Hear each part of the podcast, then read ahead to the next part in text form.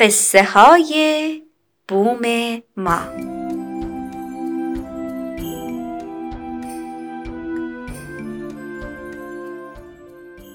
یکی هست یکی نیست. یه قصه است با هزار هزار آدم که هی میان و هی میرن. اسم قصه چیه؟ زندگی. قصه گو برامون کتاب بخون.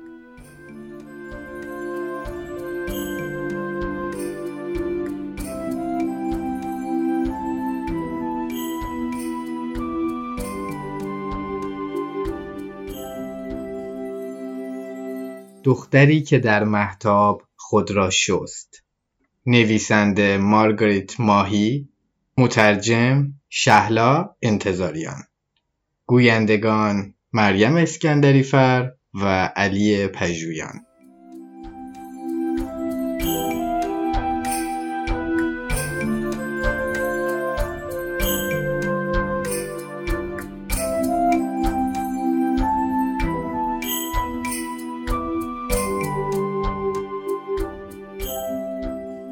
روزی روزگاری تو زمانای خیلی دور دختری بود که ناچار برای یه جادوگر بیگاری می‌کرد.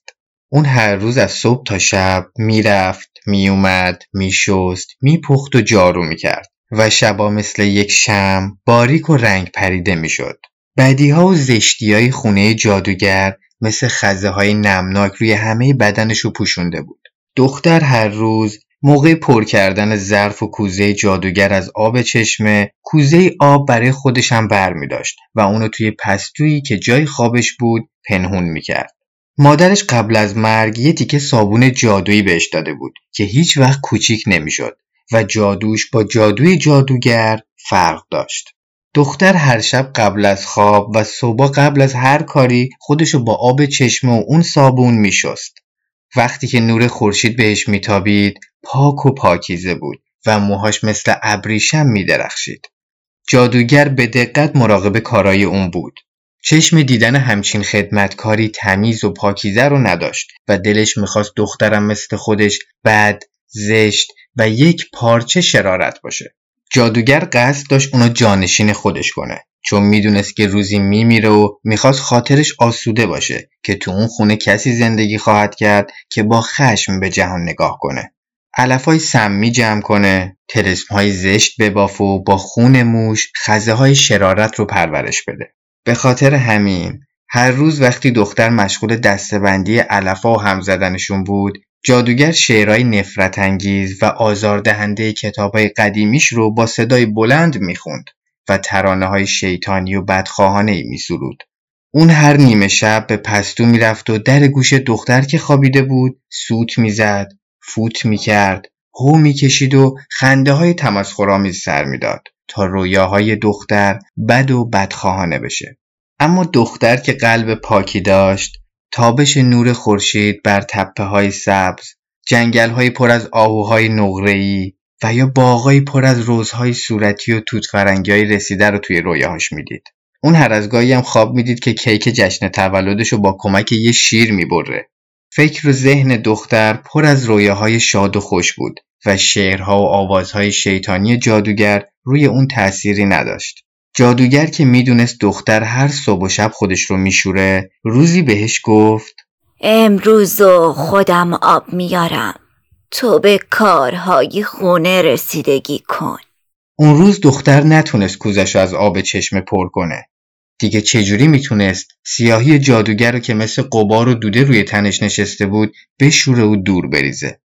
وقتی شب شد جادوگر بهش یک کاسه شیر داد و در پستو رو قفل کرد. دختر نیمی از شیر رو خورد و صابون جادویی رو از یه سوراخ که پیش از اون لونه یه موش بود بیرون آورد و با شیر و صابون خودش رو شست. صبح روز بعد اگرچه هنوز باریک و رنگ پریده بود اما مثل شمع نقره‌ای چنان میدرخشید که جادوگر ناچار شد با چشم نیمه بسته نگاهش کنه. جادوگر ناخون دستای پشمالوش رو چنان جوید که از انگشتاش خون سبز جادویی چکید. اون روز هم نتونست دختر رو زیر فرمون خودش بگیره و از اون یه شرور بسازه. دختر از صبح تا شب شعرهای خودش رو میشنید و ترانه های خودش رو می‌خوند. اون شب جادوگر به دخترک نه آب داد و نه شیر. فقط یه سیب پلاسیده بهش داد و کل شب در پستو رو به روش بست. دختر وقتی توی پستو تنها موند نصف اون سیبه رو خورد و نصف دیگش رو با صابون جادویی به بدنش کشید. با آب سیب کمی از شرارت جادوگر رو از تن خودش دور کرد. اما این بار نتونست همه اونا رو پاک کنه روز بعد درخشندگی دختر زیر لایه‌ای از سیاهی مونده بود و جادوگر از دیدن اون خوشحال شد. خزه های مرتوب کم کم داشتن روی بدن اون رشد می‌کردند.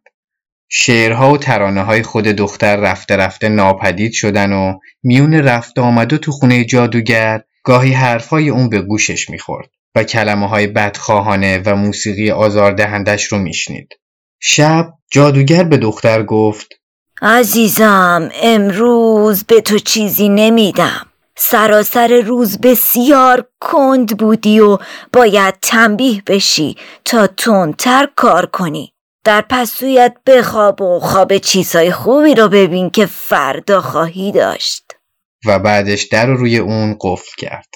دختر تنهایی توی تاریکی پستو نشست. آب چشمه نداشت چون کوزش خشک خشک شده بود شیر هم نداشت فقط ای از قبار توی کاسش بود. حتی سیب پلاسیدم نبود که یه کمی از آب گوارای تابستونی هنوز توش مونده باشه. دختر سعی کرد اشک بریزه اما چشماش خشک و دردناک بود. انگاری اون دختری بود که از چوب خشک و تارنکبود ساخته شده بود و صابون جادوییش مثل یه تیکه سنگ سخت و سرد توی دستش مونده بود. یک دفعه ای از بالا از شکاف سقف چیزی نقره‌ای روش چکید. اون بیرون ماه بالا اومده بود و نور خیره کنندش به سختی از ها و های خونه جادوگر گذشته بود و به اون پستوی سیاه یا زندون رسیده بود. دختر کاسه قبار گرفتش و زیر شکاف سقف گذاشت و محتاب در اون ریخت. بعد کوزش رو زیر اون گذاشت. محتاب کوزش رو پر کرد و روی کف پستو روون شد. دختر دست و صورتش رو با نور ماه شست. صابون به شکل حبابای عجیب در اومد و با شعله نقره‌ای می درخشید. دختر پاهاش رو هم شست. لکه های سیاه خونه جادوگر ناپدید می شدن و خزه های نمناک جادویی روی زمین می ریختن و از بین می رفتن. پستو چون روز روشن شد چون دختر مثل فانوسی پر نور شده بود که در شبی طوفانی به دوروبر خود نور میتابوند. تارای موش میدرخشید و چشماش مثل شمع کیک تولد برق می‌زد. برای اولین بار صابون کوچیک و کوچیکتر شد تا اینکه از بین رفت. اهمیتی نداشت چون سرتا پای دختر شسته شده در محتاب بود و خودش توی پستو منتظر نشسته بود. دختری با نور نقره‌ای. نیمه شب جادوگر در پستو رو باز کرد تا با زمزمه در گوش دختر اونو به های شبانه دچار کنه. اون فکر می‌کرد تو اونجا چیزی جز تاریکی نبینه. اما دختر نقره‌ای چنان درخشان بود که زیبایی خیره کنندش جادوگر رو مات و مبهود کرد و اون رو به زانو درآورد و دختر گفت اکنون من از تو قدرتمندترم اینجا خانه ای خواهد شد که روز و شب آن مانند هم باشد. تو باید شعرهای مرا بشنوی و ترانه هایم را یاد بگیری. آنگاه در آب چشم و شیر خود را بشویی تا همه شرارت از وجودت بیرون رود. قلبت پاک و خودت مانند من درخشان شوی. پس از آن سفر می کنیم و همچون دو شمع نقره‌ای پر نور به گوشه های دنیا نور می تابانیم. آنگاه چنین شد و آنها چنان کردند.